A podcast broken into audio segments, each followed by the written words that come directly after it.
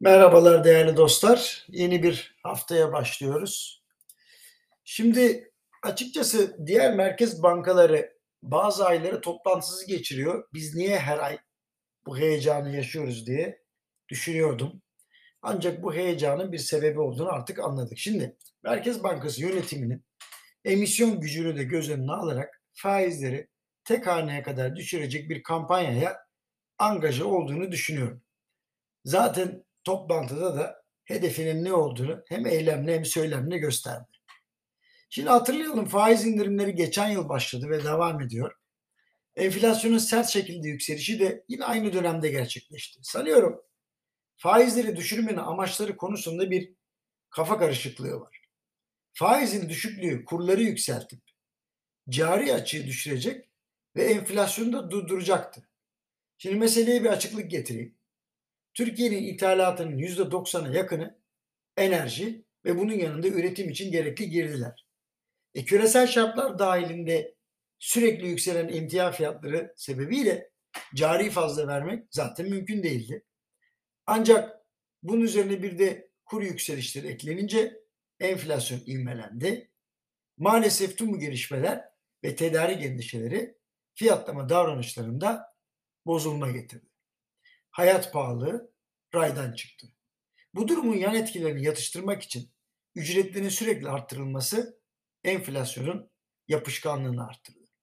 Şimdi Türkiye'deki bordroların önemli bir kısmı asgari ücretli olarak çalıştığı için hükümetimiz artış oranlarını bizzat ele aldı. Ancak bu sefer de firmalarda çalışma barışı bozuldu. İşverenler asgari ücretli olanlara zam yapmak için devletten işaret bekler hale geldi. Askeri ücret bir seviye üzerinde alanlarla beraber ne oldu? Herkesin mağdur olduğu bir sonuç yarattı. Ev sahipleri bile kiracılara en az askeri ücret kadar zam yapacağım haberiniz olsun diyerek baskı yapmaya başladı. Askeri ücreti bakılarak hesaplanan tüm fiyatlamalarda tolerans sınırlarını aştı. Sonuç olarak düşük faiz politikası belki de engellenemeyen ya da kendi haline bırakılması gereken enflasyona karşı ılımlı bir büyüme oranı yakalamak içindi. Ama şu ana kadar yükselen enflasyon ve yükselen büyüme gibi bir döngünün içerisindeyiz. Ama büyüme yavaşlayacak.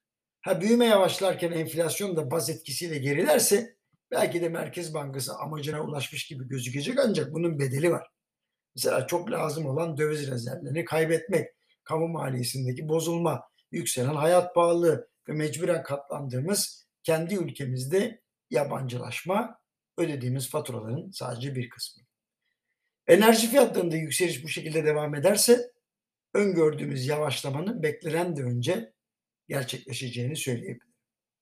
Yani seçimlerle alakalı tartışmaların gölgesinde Türkiye'nin neresine gidersem gideyim bana ısrarla sorulan soruya da şu cevabı veriyorum liberal ekonomi politikalarını terk ettiğimizi altını çizerek söylediğimize göre ekonomi politikalarının iktisat dizininde bahsedilenlerden kopmasını eleştirmenin bir mantığı yok.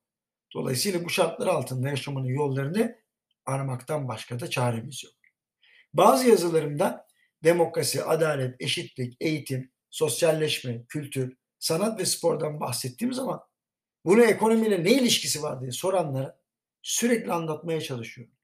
Bu bahsettiklerimin hepsi içinde bir disiplin ve düzen barındırıyor. Kanun ve kurallarının yanında başarılı örneklerle ilerleyen teknikleri var.